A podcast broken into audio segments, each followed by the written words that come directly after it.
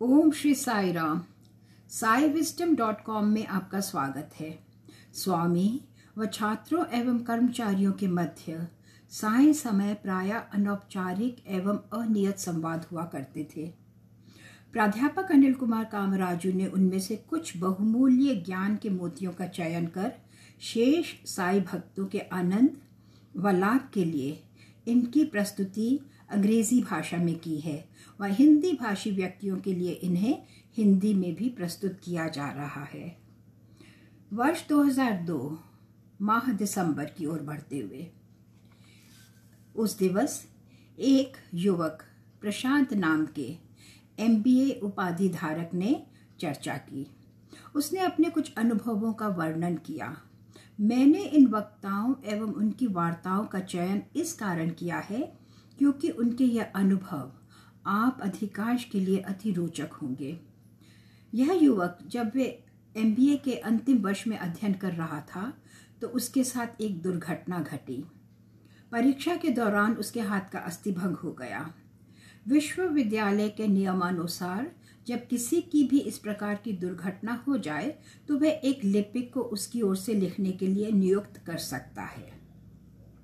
छात्र मौखिक रूप से कह सकता है वह लिपिक, उसकी ओर से लिख सकता है। तथापि उस लिपिक को उसकी कक्षा अथवा उसी विषय का व्यक्ति न होना चाहिए। लिपिक उसकी ओर से लिख सकता है, वह यह एक कड़ा नियम है। अतः यह छात्र अपने हाथ पर पट्टी बांधे हुए स्वामी के पास गया। व एक लिपिक की अनुमति के लिए प्रार्थना की, जो परीक्षा के दौरान उसके लिए लिख सकता था। स्वामी ने कहा नहीं, कतई नहीं। मेरी इच्छा है तुम स्वयं लिखो। मैं नहीं चाहता कि तुम किसी अन्य को इस कारण नियुक्त करो। अतः उसने पूर्ण परीक्षा पत्र का लेखन स्वयं ही किया। व इस सत्र में उसे अपने पूर्व सत्र परीक्षा से कहीं अधिक अंक प्राप्त हुए। व उसने कहा, यह साई का ही संकल्प है। परीक्षा फल की घोषणा के पश्चात वे स्वामी के समक्ष गया। व भगवान ने कहा, तुम्हारी प्रार्थनाओं ने मेरा हृदय द्रवित कर दिया। मैंने तुम पर अपने अनुग्रह की वृष्टि की, जिस कारण तुम इतना उत्तम निष्पादन कर सके। अति उत्तम। इस युवक ने अपनी वार्ता का समापन एक भजन गायन द्वारा किया। प्रति साय मंदिर भजन का वह एक नियमित गायक है। भजन जो उसने गाया, उसका सार गर्भ दिया है। हे भगवान, मेरा हृदय द्रवित हो उठता है, मैं आपका महिमा गायन करता हूँ। हे भगवान, आपने मेरे हृदय में अपने प्रेम से ज्ञान की ज्योति प्रज्वलित की है। भगवान, अभी सदा, सर्वदा आप ही मेरे सर्वस्व हैं। तदंतर अस्पताल से ही एक अन्य वक्ता थे यह छात्र जीव विज्ञान में एक एमएससी एवं एमबीए उपाधि धारक है उसने कहा अब तक श्री सत्य साई सुपर स्पेशलिटी अस्पताल में अट्ठावन हज़ार हृदय रोगियों का उपचार किया जा चुका है। अट्ठावन हज़ार। इसके अतिरिक्त पंद्रह सौ वॉल रिप्लेसमेंट अर्थात हृदय के पट के प्रतिस्थापन के लिए भी आ चुके हैं। यूरोलॉजी विभाग में अठारह हज़ार रोगियों का उपचार किया जा चुका है। उसने इस सांख्यिकी का उल्लेख किया व तदंतर कुछ रोगियों के अनुभवों की चर्चा भी की। प्रशांति निलयम के अति निकट बुकापट्टनम नाम का एक ग्राम है। वहाँ से एक शिक्षक, जो कि हृदय रोग से पीड़ित थे को एक विशेष औषध की सुई की आवश्यकता थी, जो कि अति मूल्यवान थी, पचास हज़ार रुपये स्वामी ने कहा, जो कुछ भी हो, हमें किसी भी व्यक्ति की जीवन की रक्षा करनी ही होगी, जो भी हमारे पास आता है। अतः चिकित्सकों ने उसे यह सुई दी। व दो दिवस के पश्चात उसकी शल्य क्रिया की गई। कुछ लोग आए व उस सज्जन से प्रश्न किया, महादेव, कैसे हैं आप? उन सज्जन ने कहा, इस समय मैं भोजन ग्रहण करने के लिए भी तैयार हूँ। वह व्यक्ति जिसे इस जगत से प्रस्थान कर लेना चाहिए था, इस समय मध्यान्ह भोजन के लिए तैयार था। यही है भगवान श्री सत्य साई का अनुग्रह. केरल प्रदेश से एक ईसाई व्यक्ति आया। वह एक हृदय रोगी था जिसकी शल्य चिकित्सा की जानी थी। उसकी तो बाबा में पूर्ण आस्था थी कि बाबा व ईसा एक ही हैं, लेकिन उसकी पत्नी की कोई आस्था ना थी। ऐसा सदैव ही होता है कि किसी भी युगल में एक में स्वामी के प्रति आस्था का अभाव होता है। ऐसा सदैव होता है वह मैं भी कोई अपवाद नहीं। स्वामी उस महिला के स्वप्न में प्रकट हुए। पति के स्वप्न में नहीं, क्योंकि इस व्यक्ति में पूर्व से ही बाबा के प्रति संपूर्ण विश्वास था। अतः उसे बाबा का स्वप्न लेने की कोई आवश्यकता न थी। बाबा उसकी पत्नी के स्वप्न में प्रकट हुए व कहा कि वह ब्रह्मांडीय ईसा है। यह दिव्य दर्शन ये स्वप्न उषा काल के में दृश्य हुआ। भारत में इस विश्वास के प्रति एक रूढ़ीवादी मान्यता रही है कि भोर काल में हम जो भी स्वप्न देखते हैं, वह सत्य होता है अथवा ऐसा निश्चय ही घटित होगा। यही परंपरा चली आ रही है। अतः अब इस महिला में भी पूर्ण विश्वास जागृत हो उठा। उसके पति की शल्य क्रिया हुई व उसे पूर्ण स्वास्थ्य लाभ हुआ। अब वे दोनों नियमित रूप से प्रशांति निलयम आते रहते हैं। व यहाँ सेवा कार्यों में भाग लेते हैं। अब तक न्यूनतम वे सोलह बार आ चुके हैं। यही उस छात्र ने उल्लेख किया। अस्पताल से ही रवि मरिवाल ने अपनी वार्ता में एक अन्य उदाहरण दिया।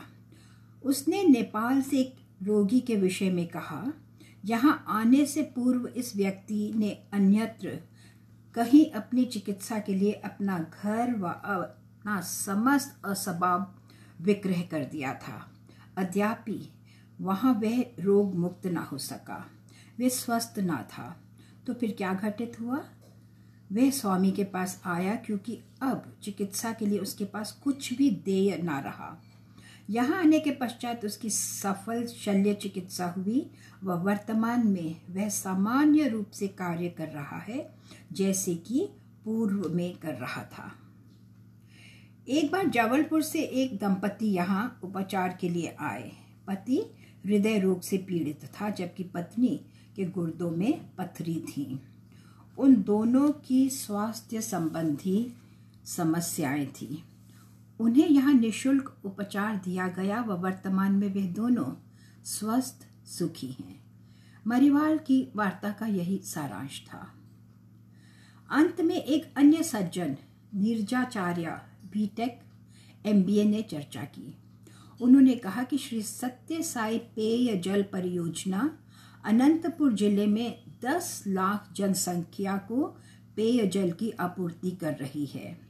विशाल टंकियों का निर्माण किया गया है व आज निजी आवासों पर भी नल लगाए जा चुके हैं। अब तक लोगों को जल के लिए मीलों चलकर जाना पड़ता था और आज उनके आवास पर ही नल हैं, जल उपलब्ध है। व उन सज्जन ने यह वक्तव्य दिया, क्या भगवान को वास्तव में ही विदित है कि थकान क्या होती है? क्या वे कभी भी क्लांत होते हैं? क्योंकि हम प्रतिक्षण उन्हें कार्य करते ही देखते हैं, कार्य और अधिक कार्य। हम उन्हें प्रदान और अधिक प्रदान करते ही देखते हैं। कदापि विश्राम के लिए कोई क्षण ही नहीं रह जाता। यूँ ही एक पल भी नहीं बैठते अथवा खड़े होते। वह निरंतर मानवता की सेवा में ही संलग्न रहते हैं। अब अंतिम वक्ता श्रीनिवास थे। एमएससी उपाधि धारक व एक अन्य उच्च श्रेणी के गायक। संभवतः आप सभी ने उनके भजनों का यहाँ प्रति दिवस श्रवण किया होगा। उन्होंने गंगा नदी के विषय में चर्चा की। आप सभी निश्चय ही भारत में इस पावन नदी के से भिज्ञ होंगे ही। उन्होंने कहा, हे भगवान, अब पावन गंगा नदी को अनंतपुर में ही ले आए हैं, जो कि यहाँ से सैकड़ों मील दूर है। आपने वास्तव में ही ऐसा घटित किया है भगवान।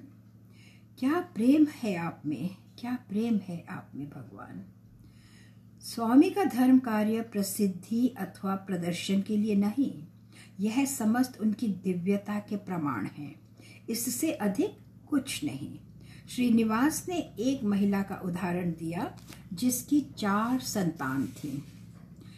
वे सभी एक अनाथाश्रम में रह रही थी।